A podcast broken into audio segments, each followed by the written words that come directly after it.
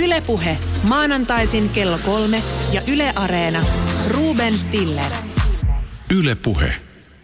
Täällä todellakin Yle Puhe. Ja tämän päivän iltapäivälehdet kertovat, miten suomalaiset rasistit solvavat uutta Miss Suomea Alina Voronkovaa. Miten Venäjä tulee reagoimaan Miss Suomen kohtaloon? Tämän lähetyksen aikana odottelemme Venäjän reaktiota. Studiossa valitsee tällä hetkellä kuitenkin rauhallinen tunnelma. Nyt kysyt tietenkin, puhummeko me Alina Voronkovasta? Ei, me puhumme itse asiassa asiassa, joka ei suoraan mitenkään liity Voronkovaan. Me puhumme Itämeren helmestä, siis toisin sanoen Airiston helmestä. Viranomaiset kertovat, että kyseessä on ollut talousrikostutkinta Turun saaristossa. Pitäisikö meidän uskoa viranomaisten ilmoitukseen, kun 400 poliisin, rajavartiolaitoksen ja puolustusvoimien jäsentä osallistuu spektaaklimaiseen tutkintaan Turun saaristossa? Mistä on kysymys? Ja tätä asiaa täällä ovat pohtimassa Arja Paananen Ilta-Sanomista, joka on erikoistunut Venäjään, kuten hyvin monet lukijat tietävät. Tervetuloa. Tervetuloa, kiitos. Jarmo Mäkelä on seurannut myös Venäjän mediaa ja kirjoittaa siitä. Ja hän on Toimittajat Ilman Rajoja -järjestön Suomen jaoston puheenjohtaja. Tervetuloa. Kiitoksia.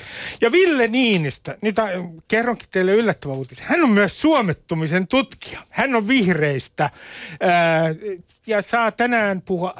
Ville, lupaan, että sä puhuu aivan vapaasti suomettumisesta. Selvä, kiitos. Huomaa, mikä kiitollisuus. Hienoa. Aloitetaan Airiston helmestä. 400 viranomaista todellakin osallistui tähän operaatioon, ja sitten kerrotaan, että tämä on pelkkä talousrikostutkinta.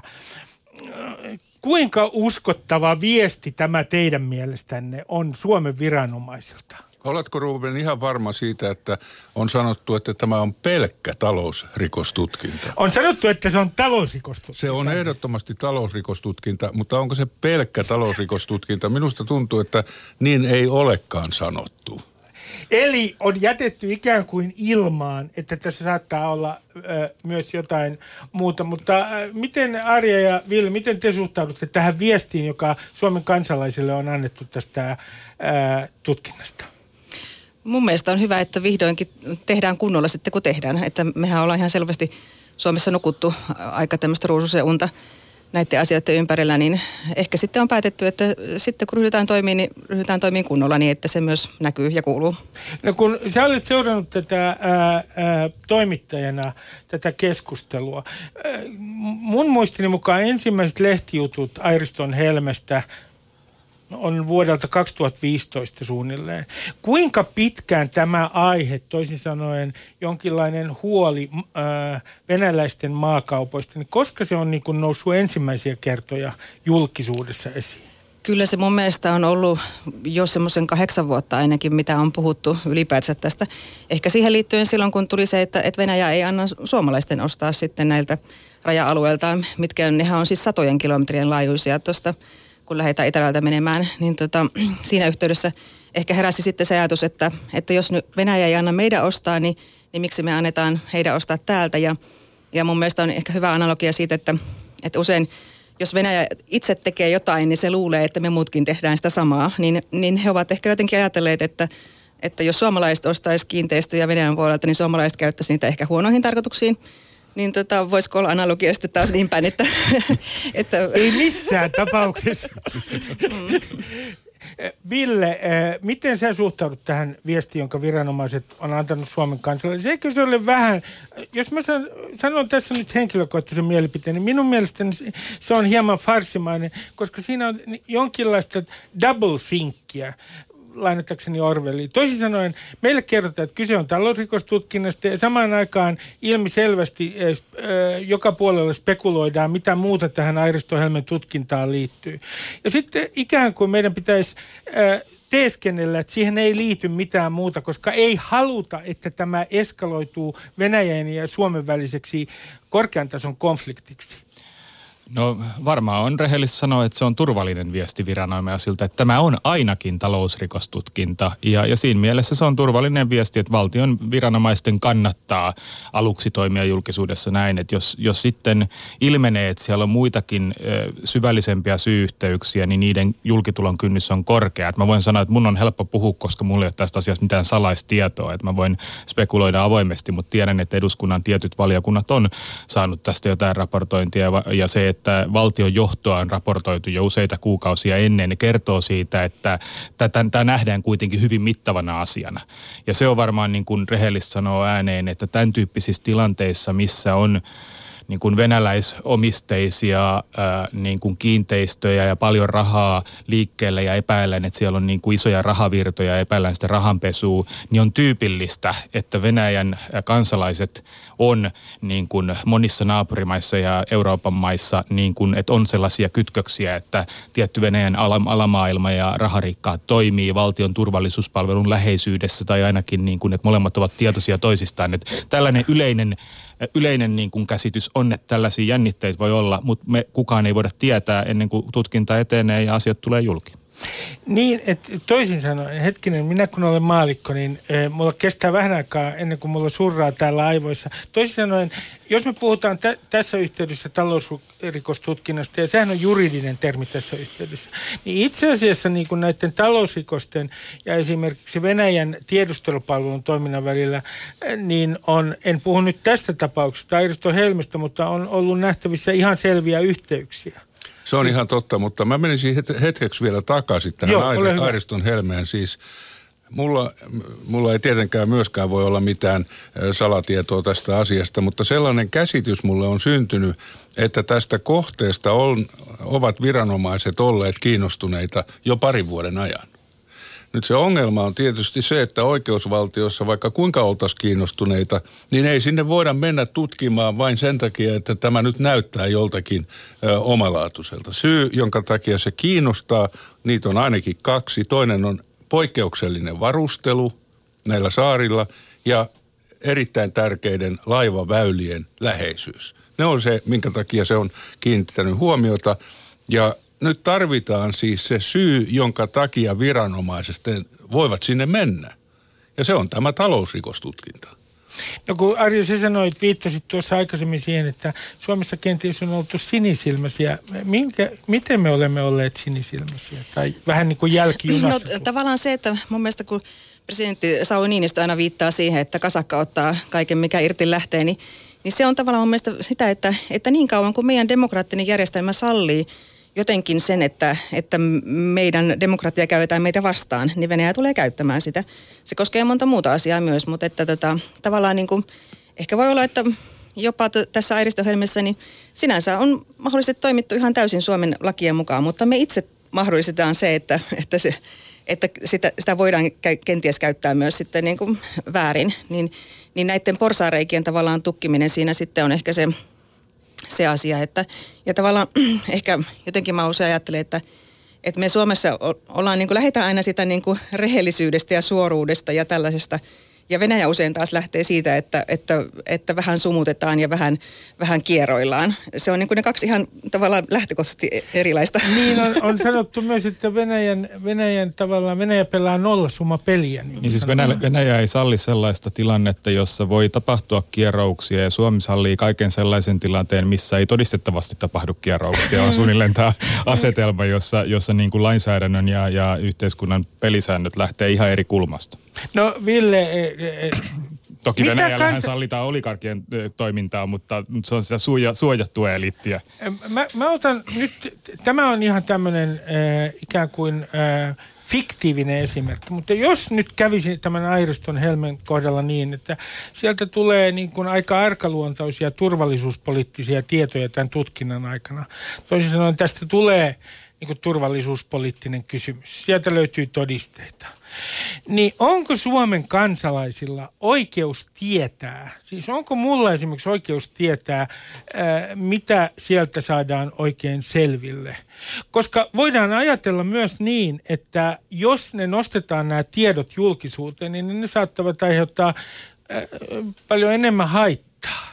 Kun tässä on yritetty koko ajan estää, ettei tämä eskaloidu Suomen ja Venäjän valtiojohdon väliseksi konfliktiksi. No musta tämän tyyppisissä tilanteissa on aidosti hyvä kysymys, että mikä on niin kuin Suomen etu siitä, että miten tästä tulisi puhua, mutta yleisellä tasolla nämä ongelmat on hyvä käsitellä. Se, että voidaanko niitä yksilöillä yksittäiseen tilanteeseen ja tutkintaan, niin siinä varmasti niin kuin pitää arvioida aika laajasti sitä, että mikä on se Suomen etu. Ja se on viranomaisten ja niiden päättäjien tehtävä, joilla tämä tieto on.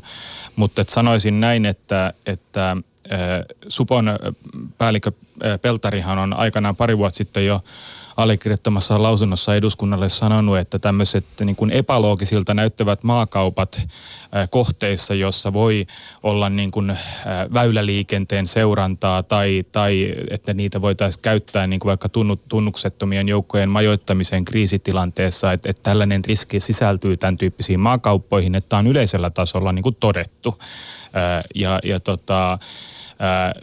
Se on niin kuin yksi aspekti, joka on varmaan hyvä tietää, että tämmöisiä riskejä voi liittyä tähän. Toisaalta niin kuin ei niitä kannata myöskään liioitella. Että Venäjällä on vähän ominaista se, että tänä aikana niin kuin tämä tutkonta tästä myrkytyksistä, Skripalin myrkytyksistä siellä Isossa Britanniassa, niin siihen liittyy semmoista tarkoituksellista hämmentämistä, että venäläisiä turvallisuuspalvelun agentteja julkisuudessa selittää, että olivat siellä vain lomailemassa ja katsomassa katedraalia, että niin kuin halutaan myös vähän hämmentää länsimaita sillä, että erilaisia asioita tapahtuu ja niistä vähän puhutaan ja niistä vähän vihjaillaan, mutta niiden vakavuusaste on niin kuin epäselvä.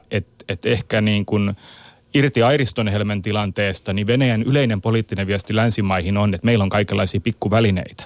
Että sen he sanoo, mutta se, että liittyykö ne tähän, niin sitä me ei tiedetä. Mun mielestä on kyllä selvää, että tämä hämmentäminen ei ole mikään sivutuote tässä asiassa. Hämmentäminen on itse asiassa päätuote. Kyllä, näin jopa voi sanoa. Ja hämmentäminen on hyvin tärkeää näissä kysymyksissä, jossa ilmiselvästi on tehty väärin. Ja se kyllä soveltuu varmasti myöskin semmoisiin tapauksiin, jos nyt ajatellaan eteenpäin tätä sun kysymystäsi, että jos käviskin sitten ilmi myöhemmin tässä Airiston helmen tapauksessa, että jotain on, niin on aivan selvä, että me tulisimme näkemään huomattavia, hämmentäviä operaatioita. Eräänlaista hämmennystähän muuten oli jo se, että kun pääministeri Medvedev vähän nauroi, että onpas paranoidia ajatella, kun Ylen toimittaja kysyi pääministerin vierailusta. Niin, että on paranoidia ajatella, että sotilastiedustelu olisi tämän Airiston helmen takana jollain tavalla. Ja sitten ideaan kuuluukin just, että sitten kaikki nauraskelee, että onhan se vähän paranoidia, mutta sitten kuitenkin kaikki vähän hermostuttaa, kun Venäjän pääministeri vähän vihjailee, että Suomi on itsenäinen valtio, niin, mutta paranoidia epäillä muuta. Ville... Et se, että ulkomaan pääministeri edes sanoo, että Suomi on itsenäinen valtio ja saa tutkia mitä haluaa, niin sehän on jo vähän niin kuin alentuvaa itsessään. Ja se, että pääministeri Sipilä vähän siinä tilanteessa sanoi, että olipa hyvin sanottu, niin se tavallaan itse asiassa meni jotenkin semmoinen vähän dynamiikka sekaisin, että Venäjä tarkoituksella vähän hämmentää noilla lausunnoilla, että kyllähän te olette itsenäinen, mutta se, että sen sanoo, niin sehän on jo vähän niin kuin, että ei kuulu tapoihin, sehän on itsestäänselvää, ei sitä tarvitse sanoa. Jollain tavalla mun mielestä oli hirveän harmillista se, että Sipilä ei huomannut käyttää siinä, että hän olisi selventänyt sen kommenttinsa, kun hän tuli sanoneeksi, että näihin kollegan kommentteihin on helppo yhtyä. Että jos hän olisi sanonut, että näihin kollegan kommentteihin siitä, että Suomi tutkii, mitä tutkii, niin se olisi ollut ihan ok, mutta että siinä hän tuli niin kuin tavallaan antaneeksi ymmärtää, että hän yhtyy kaikkiin Medvedevin kommentteihin. Niin, että oli herttainen yhteisymmärrys Medvedevin kanssa. Mutta mä kysyn, Jarmo, sinulta myös tätä kysymystä, että missä kulkee se raja? Ja ei puhuta nyt ainoastaan tästä Airiston helmestä. Missä kulkee se raja? Mitä mulla on oikeus tietää, jos sieltä löytyy missä tahansa muussa kohteessa turvallisuuspoliittisesti arkaluonteista tietoa? No sitä on kyllä vaikea sanoa, että millä tavalla tämä asia sitten käsiteltäisiin, kun ei meillä oikein ole siis semmoista hyvää esimerkkiä siitä, että mitä näitä on. Mutta mulla on semmoinen tuntuma, että jos kiistatonta näyttöä tulisi, niin kyllä se sanottaisi. Ehkä kaikkia yksityiskohtia ei kerrottaisi sen takia, että sitten paljastuisi jotain sellaista, että miten ne tiedot on hankittu ja ei haluta tätä tietoa kenellekään antaa, mutta luulen, että kyllä tehdään selväksi se, että vakavammista asioista on kysymys ja että ihmisiä siitä niin kuin henkisesti annettaisiin ihmisille mahdollisuus henkisesti varautua. Eli tämä on kysymys tämmöisestä resilienssistä hienosti sanottuna, että täytyy olla henkistä vastustuskykyä tämän tyyppisille operaatioille. Ja sitä vastustuskykyä täytyy olla ihan tavallisilla ihmisillä. Niin kuin presidentti Niinistö on hyvin todennut, niin näissä asioissa me olemme kaikki maanpuolustajia, että jokainen tarvitsee. Ja osahan on semmoista vähän niin kuin kybervaikuttamista, että vaikka tämä vaikuttaminen Yhdysvaltain vaaleihin ja tunnettu rahoitus Euroopan äärioikeistoliikkeelle, mitä Venäjän hallinto tekee, niin osahan on sellaista, että Venäjän hallinto enemmän tai vähemmän suoraan tukee jotain toimijoita, jotka sitten tekee asioita.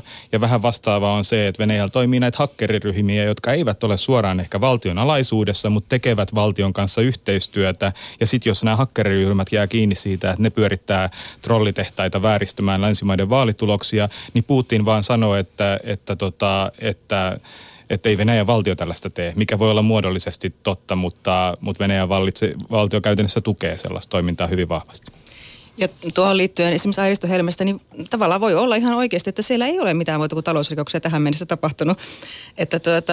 Että se voi olla tällaista tavalla, että Venäjä ulkoistaa rahanpesua, ehkä ulkoistaa tiettyjen tukikohtien ikään kuin rakentamista jonnekin, mutta ne saattavat olla, että niitä ei koskaan ikään kuin oteta käyttöön. Kyllä, tai että niitä käytetään esimerkiksi siihen, että jos tietty osa elitistä pelkää, että tulee vallankaappaus Venäjällä, niin he valmistaa itselleen esimerkiksi kassakauppeja, jossa voi olla jotain rahaa tai voi olla joku tukikohta, mutta voi olla hyvinkin, että se ei koskaan realisoituisi se käyttö, mutta nämä mahdolliset rikolliset esimerkiksi ostaa tavallaan toimintavapauden itselleen sillä, että he on ikään kuin käytettävissä, jos valtio haluaa, että he tarjoaa jossain vaiheessa palveluksiansa. Se on semmoinen niin kuin symbioosisuhde näin yleisellä tasolla. Et me ei tosiaankaan tiedetä yksityiskohtia tästä tutkinnasta, mutta yleisellä tasolla me tiedetään, että tällainen symbioosisuhde Venäjän valtiolla ja tietyillä niin kuin rikollistoimijoilla ja talouselämän toimijoilla niin Venäjällä ja ulkomailla niin on heidän sijoituksissaan ulkomailla.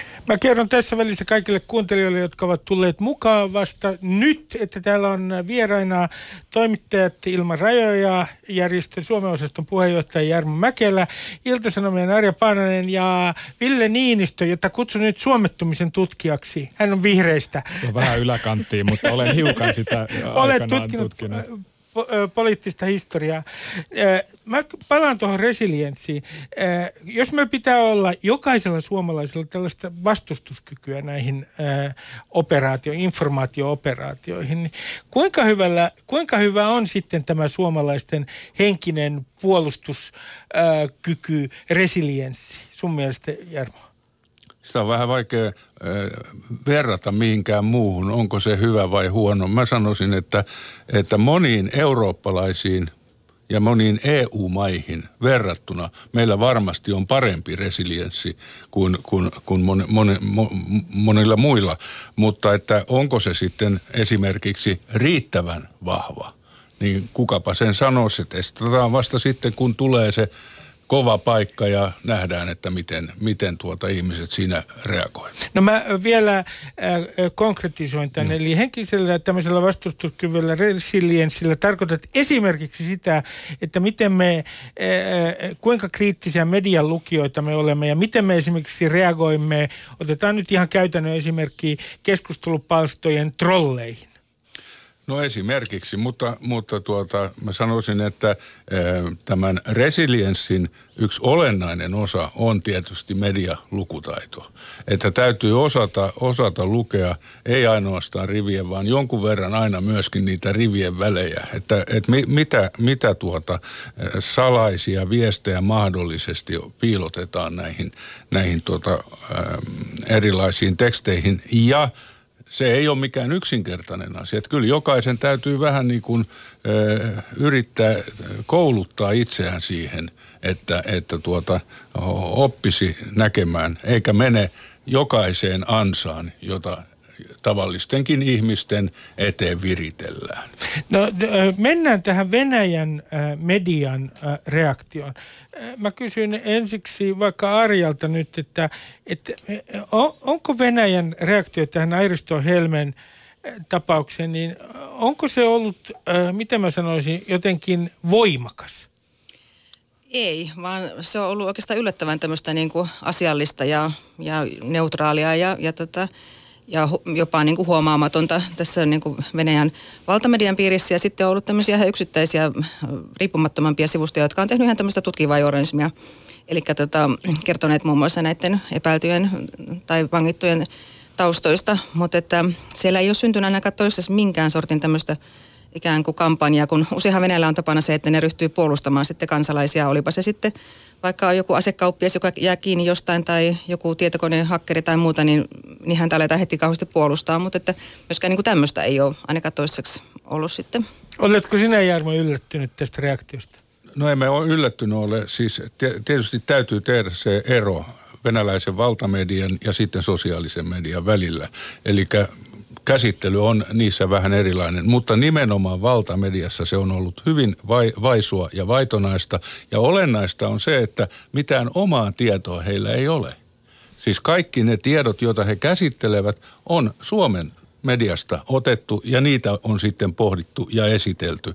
Ja mulla on tämmöinen vähän kyyninen, kun mä olen vuosikausia seurannut tätä Venäjän median Suomea koskevaa kirjoittelua, niin mulla on tullut semmoinen kyyninen ajatustapa. Tämä ei välttämättä ole totta, mutta sanon sen kuitenkin, että tämmöisissä tilanteissa kysymys on siitä, että ei ole vielä annettu ohjeita. Ja kun ei ole annettu ohjeita, ei oteta mitään riskiä. Ja odotetaan sen aikaa, että tulee ohje. Jos se ohje on esimerkiksi se, että nyt nostetaan kampanja suomalaisia vastaan, se näkyy heti. Se näkyy kyllä heti. No kun mä tartun tavallaan, joka liittyy tähän mediaan, myös miten Suomen kansalaiset reagoivat. Ville, mun väitteeni on seuraava, että Suomessa on, mitä tulee Venäjään, niin täällä on tällainen sukupolvien välinen suoranainen kuilu suhteessa Venäjän suhteessa. Jos mä ajattelen noin 30-vuotiaita esimerkiksi toimittajakollegoja, niin he eivät ole ollenkaan niin traumatisoituneita tietenkään suomettumisen ajasta kuin allekirjoittanut. Mulle Venäjä on tällainen uhkaava karhu, joka saattaa koska tahansa iskeä kimppuun, ja suomettumisen ajan oppikirjat ovat tuoreissa muistissa, kun taas nuoremmalla sukupolvella he identifioituvat EU-hun ja länteen, ja tuntuu siltä, että Venäjä on siirretty kauemmaksi. Allekirjoitatko sen, että Suomessa on ihan tällainen sukupolvien välinen ero suhteessa Venäjään, joka vaikuttaa myös siihen, miten luetaan uutisia? Allekirjoitan tuon ehdottomasti, mutta on ehkä vähän pelkistetty totuus siitä, että mikä se kuilu kaikkinensa on, että siinä sukupolvessa, joka politiikassa, jos ajatellaan poliitikkoja, niin tottu työskentelee Venäjän kanssa 70-80-luvulla, niin siinä on paljon semmoista niin kuin itsesensuurimaisia piirteitä, että on totuttu, että vaikeita asioita ei sanota ääneen, ja se sukupolvi käy muutenkin ulkopolitiikassa keskustelua sillä tavalla, että otetaan se liturgia käyttöön ja puhutaan syvällä rinta-äänellä, ja siinä ei... Kirkonkellot soi. Niin että se on nyt sitten se virallinen kommunikea, joka on Neuvostoliiton kanssa neuvoteltu niin kuin sanatarkkaan, mutta että nuoremmissa polvissa on sitten toisaalta sitä heikkoutta, että niin kuin ei vaivauduta perehtymään, niin kuin ei ymmärretä Venäjää, ei ymmärretä sen motiiveja, koska kuitenkin sun on tärkeää ymmärtää, miksi joku toimii jotenkin. Se ei tarkoita hyväksymistä, mutta että niin kuin se, että Venäjä on meille etäinen, niin siinä voi tulla myös semmoista niin kuin tarpeetonta pelkoa ja kynnystä nuoremmissa sukupolvissa siinä, että ollaan niin länsimielisiä, että ei myöskään yritetä ymmärtää Venäjää tai kyetä ymmärtää. Ja tämä on niin kuin ehkä se jännite, että iäkkäät sukupolvet helposti niin kuin hyväksyy kaiken, mitä sieltä tulee, ja toistaa sen jälkeen munkkilatinaa, ja nuoremmat ei ymmärrä, miksi sieltä tulee, mitä tulee. Mun mielestä siinä on toinenkin. Ensiksi kun mä oon Villen kanssa tästä samaa mieltä, että tämmöinen ilmiö selvästi on. Mutta sitten mä lisäisin siihen sen, että yksi semmoinen suomettumisen ajan olennainen piirre, josta hyvin vähän julkisesti kukaan puhuu, oli tämä ajatus siitä, että puhutaan yhtä ja tehdään toista. Joo. Se tuhoaa sielua helposti. Niin, se tuhoaa sielua, mutta tätä ei tämä nuorempi sukupolvi voi ymmärtää, että tämmöistä on ollut. Ja heidän mielestään on ilman muuta aina niin, että tehdään niin kuin puhutaan. Ja mä vaan sanon, että voi tulla semmoisia tilanteita taas eteen, Että ei tehdäkään niin kuin puhutaan, vaan puhutaan mitä puhutaan ja tehdään mitä tehdään. Ja tämä olisi niin myös tärkeää kuitenkin, että niin kuin verrattuna Ruotsiin, niin mä koen niin kuin politiikan tutkijan mun tausta siellä, niin yksi syy kun mä tulin politiikkaan, niin mulla oli tärkeää, että politiikassa tavallaan, että ihmisille, kansalaisille voidaan puhua niin kuin aikuisille. Että siinä vanhassa puhettavassa oli vähän sellaista, että kansalaiset on lapsia ja se on luonut, niin kuin, että niille kerrotaan vaan sopivia totuuksia. Ja se on luonut Suomeen vähän niin kuin epäterveen ilmapiiriin, jossa niin kuin politiikka on sulkeutuneempaa kuin vaikka Ruotsissa, jossa aatteista ja arvoista puhutaan vapaammin. Että sillä tavalla pitää uskaltaa myös puhua ja perustella ja tuoda esille ongelmia, mutta se ei saa mennä myöskään sit siihen, että ehkä sitten ajaudutaan helposti Suomessa siihen toiseen ääripäähän, että ei osata hallita erimielisyyksiä. Et se ei ole mikään ongelma, että olla eri mieltä. Sen jälkeen pitäisi ruveta niin kuin hakemaan yhteistä näkemystä siitä, kun Suomessa usein jo nähdään vähän niin, että jo se, että puhutaan, että ollaan eri mieltä ongelma itsessään ja sitten sitä yritetään niin jotenkin, meillähän puhutaan aina keskustelusta, että onko sopivaa keskustella näin. Se ei ole ongelma, vaan miten päästään hyvään lopputulokseen sen keskustelun jälkeen. Nyt mä hieman sorrun siihen vanhan suomalaiseen traditioon, jossa keskustellaan keskustelusta. En ole vielä päässyt sille meta-tasolle, että keskustellaan siitä, miten keskustelu keskusteli keskustelusta. Mutta puhutaan tästä, miten Venäjästä oikein keskustellaan. Mä otan nyt ihan konkreettisen. Päästiin just siihen.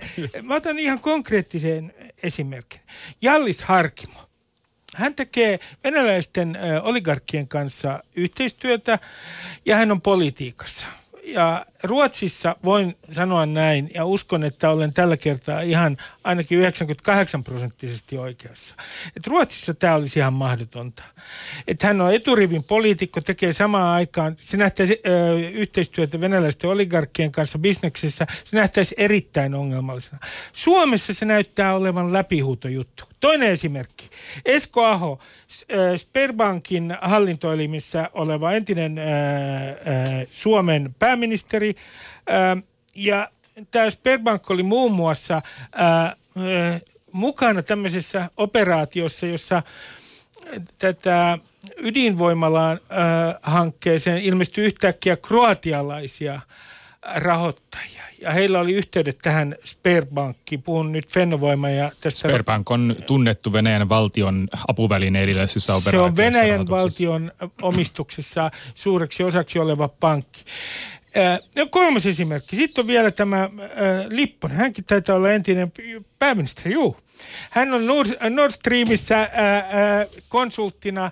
Ja tähän Nord Stream 2 esimerkiksi suhtautuu hyvin kriittisesti tähän kaasuputkeen. Yhdysvallat, Puola, Baltian maat, no Tanska ja Ruotsissakin on hyvin kriittistä keskustelua sen turvallisuuspoliittisista ulottuvuuksista. Suomessa se on, sitä käsitellään ympäristökysymyksenä. Mun kysymys teille on tämä näin. Eikö tämä ole kummallista? Että kaksi pääministeriä tekee bisnestä tällä tavalla venäläisten kanssa. Ei siinä mitään, mutta ne ovat vielä, niissä on turvallisuuspoliittisia ulottuvuuksia. Niin Sberbankin toiminnassa kuin Nord Streamissa. Ja sitten meillä on Jallis Harkimo, joka tekee oligarkkien kanssa yhteistyötä ja samaan aikaan on hajottamassa Suomen NATO-myönteisintä puoluetta kokoomusta. Niin tämä on ihan Suomessa business as usual. Eikö tässä ole jotain vikaa? Arja? No mutta jälleen kerran, jos ei se ole suoranaisesti kielletty, niin eihän he tee mitään väärää. Hehän vaan konsultoi siellä tai näin. Että siis ja se tietysti voisi toisinpäin ajatella, että ehkä niin kuin vaikka Lipposen ja Ahon olisi hyvä avata sitä, että mitä hyvää he tuovat Suomelle. Siis sehän on selvää, että he ovat ajamassa venäläisten työnantajiensa tiettyjä etuja, mutta että jos he niin kuin haluaa antaa sen mielikuva, että tästä on niin kuin molemmin puolesta hyötyä, niin olisi kiva kuulla, että mitä hyvää Ahoa on saanut aikaiseksi Sberbankissa meidän kannalta ja taas mitä hyvää Lipponen on saanut Nord Streamiin. Täsmennetään vielä tässä näin, että kun puhutaan tästä Sberbankista, niin voi kai hyvällä syyllä sanoa, että se on pankki, joka on myös Putinin hallintoa vähintäänkin lähellä. Olenko oikeassa? Kyllä. Niin ja sehän on myös pakotelistalla. Elikkä se on pakotelistalla, kyllä. EUn ja Yhdysvaltojen pakotelistalla. Niin se on tavallaan hassua, että sitten kuitenkin yksittäiset kansalaiset, esimerkiksi Aho voi olla siellä sitten hallintoneuvostossa kuitenkin, vaikka tämä pankki on EU:n pakotelistalla? Kyllä mä näkisin, että Ruotsissa tämä Ahon rooli erityisesti, siis pakotelistalla oleva venäläinen pankki, joka tunnetusti toimii aika niin kuin hämärissä operaatioissa rahoittajana länsimaissa Venäjän valtion strategisissa intresseissä, muun muassa tässä Rosatom Fennovoima-hankkeessa taustalla, niin Ruotsissa, jollei muut, niin Karl Bildt nostaisi siitä valtavan metakan, että ei se olisi Ruotsissa ok. Et totta kai sitten olisi tilaisuus poliittisesti perustella, että miksi hän niin tekee, mutta Suomessa Aho ei olisi joutunut perustelemaan, että miksi hän on tällaisessa tehtävässä. Ja se on kyllä hämmentävää. Mä pidän tätä journalismia laiskana, jos Esko Aho voi edistää Venäjän valtiointressiä Sberbankissa ilman, että kukaan edes kysyy tosissaan, että onko toi ok. Siitä oli vähän, ihan vähän kriittisiä juttuja, vähän. Mutta koko juttu niin kuin pyhittiin pois hetkessä. Mutta siis totta kai niin kuin mä tunnistan sen, että asiathan ei ole niin kuin täysin mustavalkoisia. Että on myös niin, että Suomi saa varmasti vähän enemmän toimintavapauksia suomalaiset yritykset Venäjän markkinoilla. Esimerkiksi Fortumilla on isoja sijoituksia Venäjällä. Ja jos meillä on yhteys heihin, niin venäläisillä on taipumus sitä antaa ymmärtää, että tällainen myöntämielinen yhteys auttaa ja kielteinen yhteys haittaa. Ruotsalaiset ovat tässä niin kuin selkeästi niin kuin avoimempia siinä, miten he puhuu näistä Venäjän ongelmista, ja niin kauan kuin pakotteita on voimassa, niin pakotteiden pitäisi johtaa myös jonkin selkärankaiseen toimintaan meiltä. Mutta me ollaan vähän valittu sellainen linja, että ollaan muodollisesti EU:n pakotteissa mukana, mutta sitten annetaan Aho ja Lipposen puuhailla Venäjän kanssa kaikkea muuta siellä. Niin kuin, meillä on se erikoissuhde, joka tarkoittaa sitä, että he ansaitsevat rahaa siellä. Niin, siinä annetaan tavallaan sit, niin kuin ymmärtää, että me ollaan vähän niin kuin väkisin pakotteissa mukana, mutta me jatketaan kaikkea muuta niin paljon kuin pystytään. Se, että onko se sitten huono signaali, niin se on poliittisen harkinnan asia, että onko tämä ok vai ei. Siitä pitäisi käydä poliittista keskustelua. Mä oon itse sitä mieltä, että se ei ole täysin mustavalkoista, mutta varsinkin Ahon rooli on mun mielestä hyvin kyseenalainen. No, mitä Jarmo sinä sanot? No, mä oon tässä vähän niin kuin pohtivalla kannalla sen suhteen, että se on selvää, että mukanaolo näissä hankkeissa niin heittää niin kuin varjon. Ja että näiden henkilöiden oma etu kyllä olisi se, että he pyrkisivät sitä varjoa hälventämään. Mutta sitten jos katsotaan esimerkiksi näiden pakotteiden kannalta, että varmasti venäläisten ja Sberbankin ja Nord Streamin johdon intresseissä olisi purkaa pakotteita. Mutta puhuvatko Aho ja Lipponen pakotteiden purkamisen puolesta? Niin mehän ei tiedetä. Niin. Siis ainakaan, minä olen kuullut kyllä, että eivät puhu, vaan puhuvat päinvastoin. Niin. Ja sama niin kuin Harkimon osalta, että mitä mieltä muuten nyt hänen poliittisesta toiminnastaan ollaan, niin ei hän ole millään tavalla minusta erityisesti profiloitunut venäläisten ystävänä suomalaisessa politiikassa, että täytyy lähteä siitä kuitenkin, että ihmiset ovat ensisijaisesti vastuussa siitä, mitä he oikeasti tekevät. Tämä on totta. Ja jos ei siihen nähden ole mitään moitittavaa, niin sitten täytyy vaan miettiä sitä, että miten tämmöistä yleistä epäilystä, joka minusta on kyllä ihan oikeutettua, niin voitaisiin hälventää. Nord Streamista muuten pitää sanoa, että Suomen ja Saksan asema on tässä vähän samantyyppinen. Siellähän entinen kansleri Schröder on ollut vastaavan tyyppisistä tehtävissä. Ja hän on menettänyt poliittisen uskottavuutensa täysin. Hän on saanut sitten kovempaa kritiikkiä kuin Lipponen on saanut. Kyllä, näin on Saksassa tapahtunut.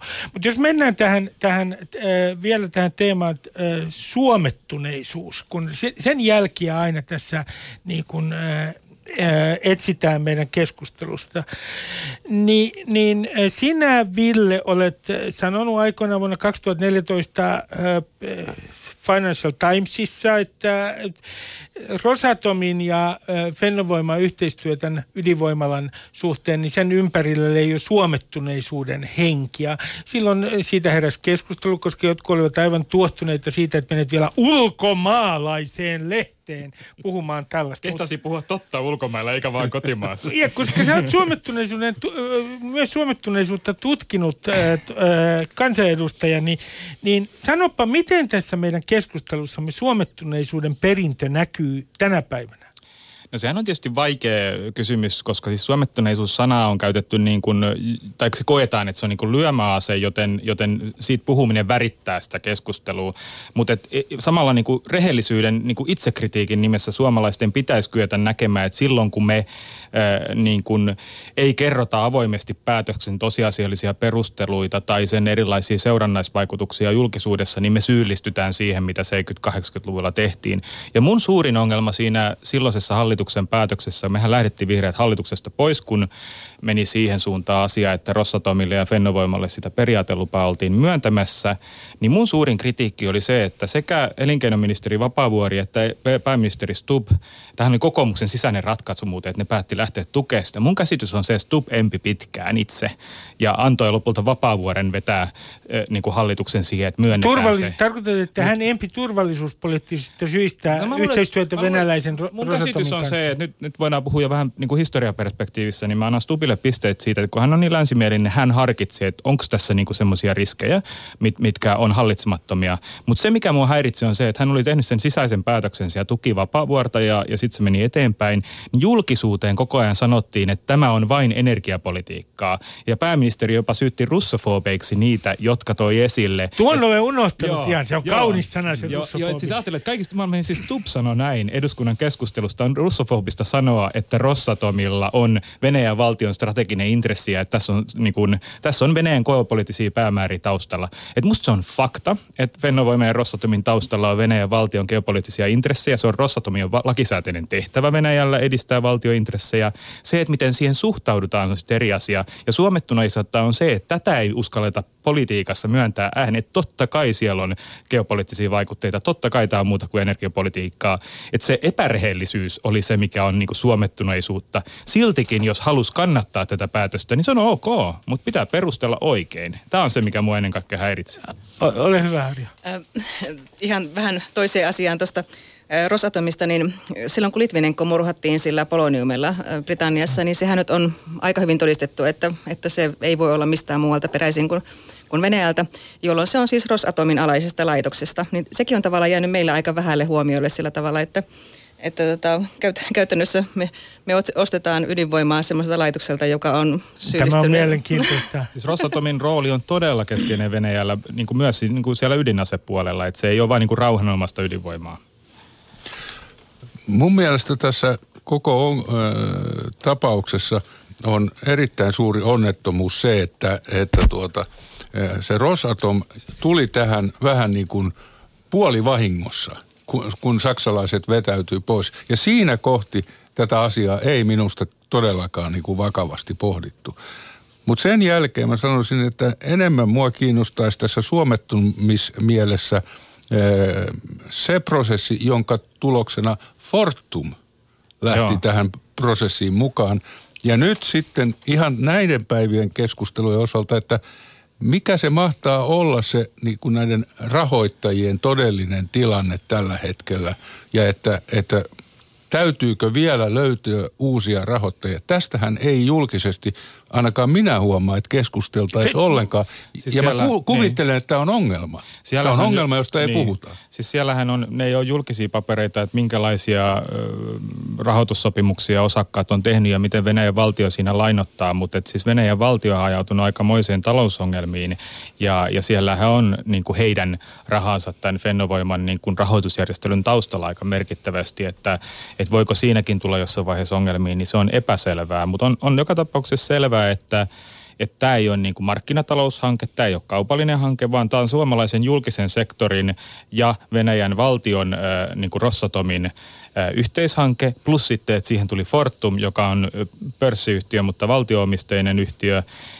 Ja se on aika mielenkiintoista, että miksi Fortum siihen tuli. Sinällään, oliko niin, että uskotko sinä siihen, että kun tämä on todellakin energiapolitiikkaa, nykyään geopolitiikkaa niin, ja turvallisuuspolitiikkaa, niin itse asiassa tässä tapauksessa niinhän on jossain väitetty, että Fortumia olisi painostettu.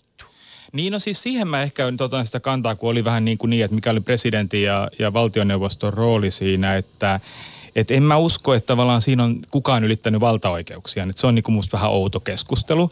Mutta voi olla, että valtiojohto on huomannut, että 2015 siinä vaiheessa, kun 2014 oli annettu jo periaatelupa, se oli jo menossa eteenpäin, mutta sitten omistajia puuttuu.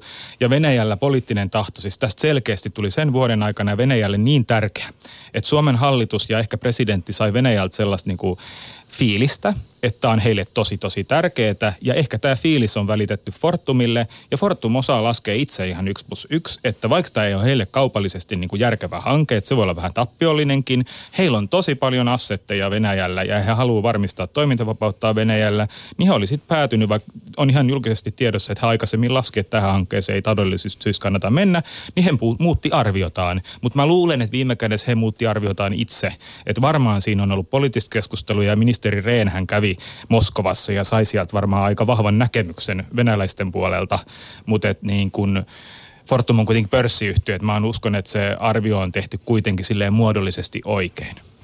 Hyvä. Tässä on siis puhuttu Rosatomin ja Fennovoiman yhteistyöstä. Siitä siis teemana on ollut se, että onko siinä ollut myös turvallisuuspoliittinen ikään kuin ulottuvuus. Hyvät kuuntelijat, täällä on tänään vieraana Jarmo Mäkelä, joka on toimittajat Ilman Rajoja -järjestön Suomen-osaston puheenjohtaja. Täällä on Arja Paananen Ilta-Sanomista, erikoistunut Venäjään. Ja täällä on Ville Niinistö, joka on vihreistä.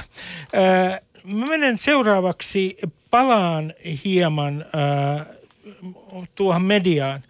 Miten meidän, kun me pitäisi olla resilienssiä ja vastustuskykyä, niin miten meidän sitten kansalaisina pitäisi reagoida, kun Venäjän media aloittaa jonkinlaisen niin sanotun kampanjan Suomea vastaan? Pitäisikö itse asiassa niihin olla reagoimatta yhtään mitenkään? No kyllä kai niihin jollakin tavalla pitää reagoida, siis ainakin siinä mielessä, että täytyy kertoa, että tämmöinen kampanja on alkanut, että ihmiset ovat siitä perillä. Tällä hetkellähän on menossa sellainen erikoinen kampanja, jota Arja on ansiokkaasti seurannut ja minä myöskin jonkun verran, joka koskee tätä Sandarmohin joukkoteloituspaikkaa ja sitä, että millä tavalla jotenkin tuodaan nyt suomalaiset sellaiseen kuvaan mukaan, jossa todennäköisesti meillä ei ole niin kuin mitään tekemistä, mutta sen avulla pyritään peittämään Stalinin ajan rikoksia tai ainakin jollakin tavalla suhteuttamaan niitä sanomalla, että kyllä ne pahoja oli suomalaisetkin. Niin, mä kerron kuuntelijoille, että tässä on kysymys siis siitä, että Venäjällä kai yritetään tehdä käsittääkseni kaivauksia, jossa yritetään todistaa, että suomalaiset ovat teloittaneet venäläisiä sotavankeja. Ja tämä sama paikka sattuu olemaan sellainen paikka, missä on haudattu suuri määrä Stalinin uhreja, tämä kyseinen paikka.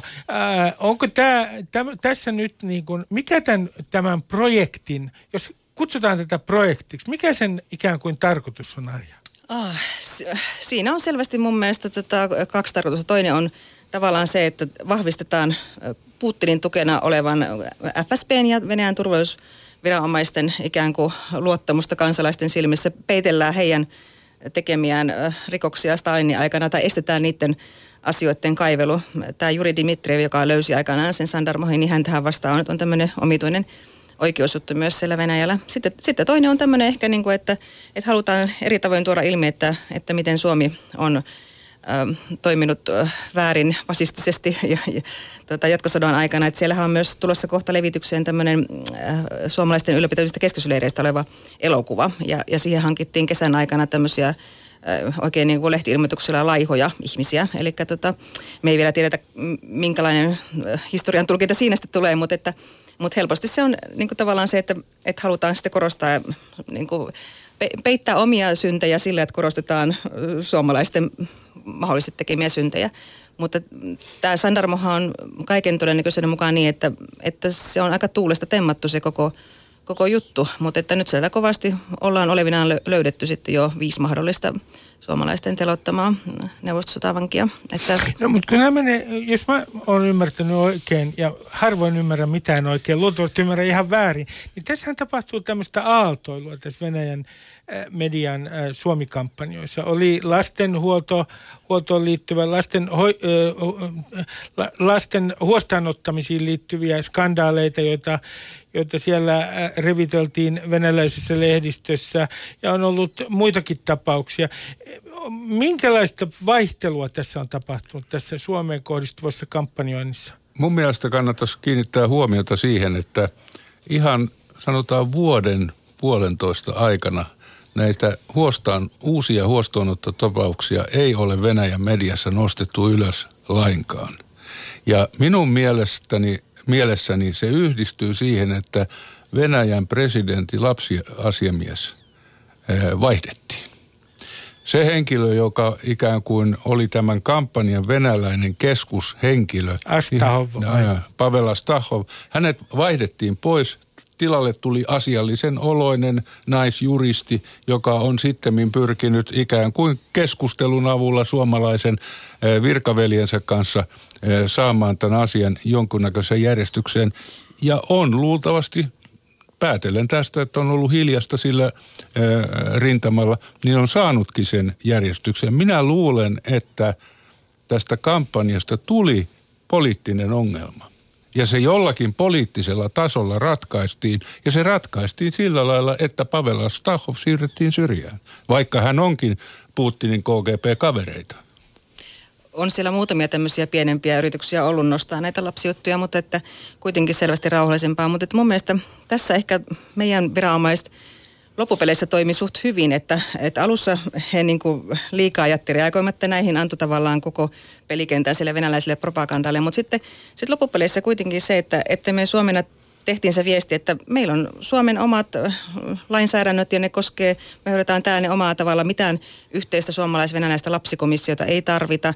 Ja se viesti, että me tavallaan niin kuin jossain mielessä on ehkä hyvä, että me ei edes ymmärretä provosoitua aina silloin, kun meitä provosoidaan. Eli että me oltiin sitten kuitenkin aika rauhallisesti, että me hoidetaan täällä meidän omien sääntöjen mukaan ja sitten kun se ei tuota toivottua lopputulosta, niin siirrytään ehkä toisiin kampanjoihin. Tämä on musta hyvä, että ei provosoidu, kun provosoidaan, niin pätee tähän ilmiöön, joka nyt Venäjällä on nousussa, mutta on muutenkin semmoinen, että se mistä mä oon huolissa, kun puhutaan näistä Venäjällä, niin kuin voi sanoa, että historian hallinnasta. Että siellähän on iso kampanja, jossa Venäjän historiaa soveltuvin osin muunnetaan niin kuin palvelemaan nykyhallinnon tarpeita ja vähätellään Neuvostoliiton hirmutekoja ja Stalinkin on enemmän ok kuin aikaisemmin, niin näiden taustallahan on niin kuin halu hallita maata ja pitää enemmistö itsellään. Ja samantyyppistähän näkyy muissakin keskitytyissä maissa, niin kuin Kiinassa. Et mua esimerkiksi huolestuttaa se, että Kiinahan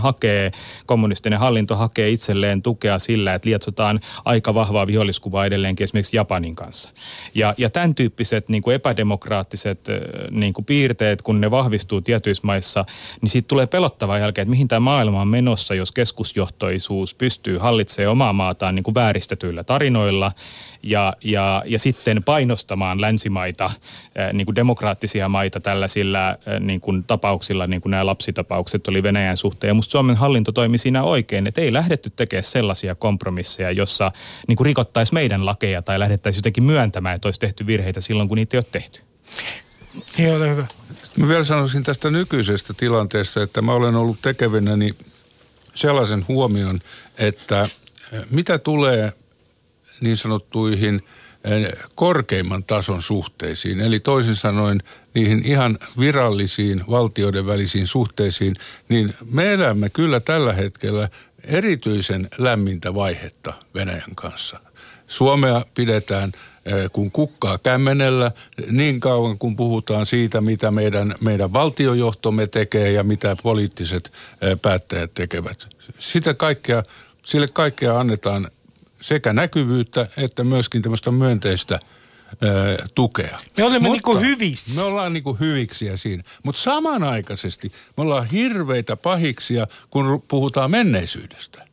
Että siis keppiä ja porkkanaa tarjotaan samanaikaisesti ja minä luulen, että se on semmoinen vanha venäläinen perinne, että ei sitä nyt pelkästään kehua voida, että piiskataan samalla, niin kyllä se siitä sitten asettuu. Ja tämä menneisyyden hallintahan on heillä niin kuin omiin tarkoituksiin ehkä niin kuin ennen kaikkea. Mutta sen voisin sanoa vielä, että tässähän nyt näkyy se, että Suomea kohdellaan poliittisesti jossain määrin hyviksenä. Että se, että me ollaan tultu vastaan, niin sitä venäläiset kunnioittaa. Musta se, ehkä niin kuin se oikea harkinta nyt on se, että meidän pitää tulla toimeen Venäjän kanssa. Meillä on etu, että meillä on hyvät kauppasuhteet Venäjällä. Meillä on hyvä, että meillä on dialogi. Mutta samaan aikaan me ei voida tehdä sitä sellaisella tavalla, jossa me ummistetaan vaaditaan itseltämme tosiasioita ja aletaan niin kuin tässä Rosatom Fennovoima-keississä, niin aletaan puhua palturia itsellemme. Et itselleen pitää olla rehellinen, länsimaisia arvoja pitää puolustaa, mutta sitä ei tarvitse tehdä niin kuin tavalla, joka niin kuin lisää konfrontaatioa. Ja tämä on musta se niin kuin nuoralla tanssi, mitä pitää tehdä. Ja mä sanoisin, että presidentti on siinä aika hyvin onnistunut, että hän on kuitenkin aika tarkka siitä, että hän ei niin kuin nuoleskele Venäjää silloin, kun pitää sanoa myös niin kuin moitteet. Että hän on ollut kansainvälisestä oikeudesta ja Krimistä tarkka. Ja kaikki poliitikot meillä ei ole ihan yhtä tarkkoja. Et niin kuin siinä. Kuten kuka? No, meillä on sitä old school porukkaa siellä ja niitä, jotka... Kuten kuka? En mä osaa sanoa, mutta esimerkiksi en halua moittia ketään, mutta niin kuin, kyllä mä niin kuin huomaan, että puoluetasolla esimerkiksi keskustassahan on hirveä huoli siitä, että kun nyt pitäisi päästä Venäjälle viemään maataloustuotteita, niin pitääkö näitä pakotteita pitää, niin siinä puolueen sisältä tulee välillä näitä puheenvuoroja ehkä sen takia, että on vaan totuttu, että olisi kiva myydä Venäjälle enemmän tuotteita. No Arja, otetaan... Ja mun lähteeni ei todellakaan valitettavasti ollut venäjänkielinen, koska en osaa venäjää. Se on valitettavaa. Viimeisessä Economistissa on otsikko, jossa sanotaan, että Putin tulee olemaan niin kuin suurissa vaikeuksissa. Ja siinä viitataan siihen, että viimeisen puolen vuoden aikana kannatus on tullut 15% alas. Tämän lisäksi hänen tämä Kremlin oma puolue, Yhtenäinen Venäjä, se on hävinnyt useammat kuvernöörivaalit. Ja näyttää siltä, että tämä eläkeuudistus on raivostuttanut itse asiassa hänen Putinin, siis tämän ydinkannattajajoukon. Niin onko Putin vaikeuksissa? No ensinnäkin toi, että paljonko hänen kannatuksessa on laskenut, niin musta tuntuu, että kellään ei ole siihen ihan oikeaa lukua. Että mutta kyllä varmasti tämä eläkeuudistus on oikeasti kova asia, että se on herättänyt siellä kovasti kritiikkiä, mutta ja se on jännä, että näissä kuvernöörivaaleissa näyttäisi ihan selkeästi sille, että ihmiset on äänestänyt esimerkiksi Sirinovskin puoluetta. Heillä ei ole ollut paljon vaihtoehtoja äänestää, mutta he on tahallaan halunnut olla äänestämättä Yhtenäisen Venäjän edustajia ja sitten ottaneet jonkun, jota voi kuitenkin ikään kuin protestiksi äänestää. Tämmöistä kaikkea siellä on, mutta Jos teidän pitäisi sanoa ennuste, mitä tulee tapahtumaan, niin uskalletteko sanoa mitään ennustetta? No mä lähtisin siitä, että jos Putinille ei tapahdu mitään muuta, siis niin kuin, että hän ei sairastu tai jotain tällaista näin, niin hän kyllä pysyy vallassa ja voi olla jopa mahdollista, että siellä kehitellään ihan vastikään luin tämmöisiä ihan mielenkiintoisia jutun, jossa puhuttiin tästä Venäjän ja Valko-Venäjän valtioliitosta, mikä on siis periaatteessa nyt jo olemassa, mutta että sitä jollain tavalla tiivistetään ja Putinilla ja Lukashenkalla on ollut tämmöisiä tapaamisia kesän aikana pitkään, niin oli yksi tämmöinen mielenkiintoinen skenaario siitä, että entäs jos se valtioliitto jotenkin niin kuin perustettaisiin niin kuin vahvemmin, niin silloinhan tavallaan tilanne muuttuisi niin, että Venäjän perustuslaki ei enää estäiskään Putinia olemasta vielä yhtä kautta presidenttinä, koska... Olen aivan innoissani, Arja, tästä ajatuksesta. Niin. Muutama sana tästä eläkeuudistuksesta. Nyt... Vähän aikaa sitten tämä Levadan tutkimuslaitos Moskovassa, joka on arvostettu ja asiallinen laitos, sai semmoisen tutkimustuloksen, kun se selvitti tätä suhtautumista tähän eläkeuudistukseen, että ensimmäistä kertaa heidän haastattelemiensa ihmisten joukossa enemmistö sanoi, että he eivät enää luota siihen, mitä televisiossa kerrotaan tästä eläkeuudistuksesta. Koska siellä kerrotaan täsmälleen se, mitä Putin ja hallinto haluavat siitä kertoa. Ja että he luottavat enemmän siihen, mitä internetissä asiasta kerrotaan. Ja tämä on merkittävä, koska näin ei ole ollut aikaisemmin. Niin minun silmiin ei ole koskaan aikaisemmin tullut tämmöistä, mutta jos saan kertoa lyhyen anekdootin koskien siitä, miten kauan Putin on vallassa. Joku vuosi sitten olin Lennart Meri-konferenssissa ja suljetussa istunnossa joku panelisteista sanoi hieman huolimattomasti, että mistä me voimme sen tietää? Voihan Putin olla meidän vaivoinamme vielä seuraavat 20 vuotta. Niin yleisössä ollut entinen Putinin avustaja Andrei Ilarionov pyysi puheenvuoroa ja sanoi, että tämä on kyllä ihan täyttä roskaa, kun sanotaan, että Putin voi olla meidän vaivoinamme vielä 20 vuotta. Putin on meidän vaivoinamme niin pitkään kuin hänessä henki pihisee. Kuinka lohduttava tieto. Mä näkisin kanssa, että se oli iso käänne, kun Moskovassa oli niitä valtavia mielenosoituksia silloin 2010-luvun alussa ja silloin Putinin kannatus oikeasti oli alhaalla, niin sen jälkeen tehtiin tämä kontrollin tiukentaminen, erilainen operointi ulkomailla, Krimin valtaus, kaikki tämä hänen kannatuksen pönkittämiseksi ja nostamiseksi ja sitä on vaikea kääntää. Et se, että talous on nyt taas kääntynyt alaspäin ja Venäjä on pakko saada valtion taloutta kuntoon, että pelkkä riippuvuus öljystä ja kaasusta vähän vanha-aikaisella tavalla, niin se ei vaan niin kuin kanna, niin siinä tämä eläkeuudistus on niin kuin iso lovi hänen kannatukseen ja paljastaa just ihmisille sen, että televisiossa ei siellä kerrota kaikkea ihan ehkä niin avoimesti, kun puhutaan tästä niin kuin heidän omasta toimeentulostaan, niin sitten se tuntuu pahalta, mutta Putinin ote on niin vahva, että niin kauan kuin hänessä itsessään on halu säilyttää valta, niin se säilyy, mutta tällaiset järjestelmät on niin henkilökeskeisiä, että sitten jos Putin syystä tai toisesta poistuu kuviosta, niin kuin me ei tiedetä, että jos vaikka hänen terveys heikkenisi vaikka hyvin nopeastikin, niin mitä sitten tapahtuu? Kukaan ei tiedä. Mä olen pahoillani nyt Ville Niinistö, mutta täällä Yleisradiossa on uusi sääntö, että Putinin terveydentilasta puhuminen on kiellettyä. Tämä oli vitsi, hyvät kuuntelijat. Näin ei ole. Mä voin sanoa, että meni melkein täydestä. Mun vanhasta elämästä silloin, kun mä tutkin sitä 70-luvun Suomen ulkopolitiikkaa, niin muistan, kun löysin Kekkosen terveydentilasta kertoneet Ruotsin suulähettilään raportit 70-luvun lopulta, jotka oli hyvin avoimia silleen, että ulkoministeri ja alivaltiosihteeri Keijo Korhonen oli vuonna 1977 päättänyt, että nyt pitää vihdoin jollekulle kertoa, että Kekkosella on tosi paljon pimeitä hetkiä ja huonoja päiviä, ja hän oli sitten kertonut sen Ruotsin suulähettiläälle. Silloin se oli Suomessa kai toimittajien keskuudessa asioista vähän tiedettiin, mutta kukaan Suomessahan ei sitä tiennyt. Ei, se on suureksi kunniaksi meidän toimittajakunnalle. Mutta jos mä kysyn vielä tästä ennustamisesta, niin vaikeaa kuin se onkin, menneisyyden ennustaminen on paljon helpompaa. Niin kuinka pitkälle te nyt itse voitte niin kuin, ennustaa Venäjän toimintaa eteenpäin? Mikä on se aikahorisontti? Tästäkin mä voin kertoa tämmöisen pienen anekdootin. Mä olin vuonna 1991 keväällä Harvardissa ja meidän ryhmälle tuli pitämään esitystä kaksi CIAn analyytikkoa. Ja analyysin aiheena oli Neuvostoliitto. He pitivät oikein hienoja esityksiä, mutta tämä siitä puuttui, tämä ennuste. Ja näin ollen joku meidän ryhmästä fiksu ihminen kysyi, että täytyyhän teidän tehdä niin kuin ennusteita Neuvostoliiton kehityksestä sekä pitkällä että lyhyellä tähtäimellä. Minkälaisia ennusteita te teette? Katsoivat toisiaan ja sanovat, että niin. Kyllä me teemme sekä pitkällä että lyhyellä tähtäimellä. Lyhyt tähtäin on 6 kuukautta ja pitkä tähtäin on 1 vuosi. Ja vuoden kuluttua Neuvostoliittoa ei enää ollut. Ihan lyhyesti, Arja, kuinka pitkälle sinä uskaltaisit ennustaa Venäjää? En pitkälle, mutta sen tavallaan jotenkin ajattelisin, että ei Putin voi enää niin kuin perääntyä siitä. Hän on vienyt sitä asiaa niin paljon. Ei hän voi yhtäkkiä ryhtyä lännen ystäväksi, eikä hän voi ottaa niin kuin asioita takaisin, että se joko pysyy tässä tai menee vielä entistä huonompaan nämä meidän suhteet.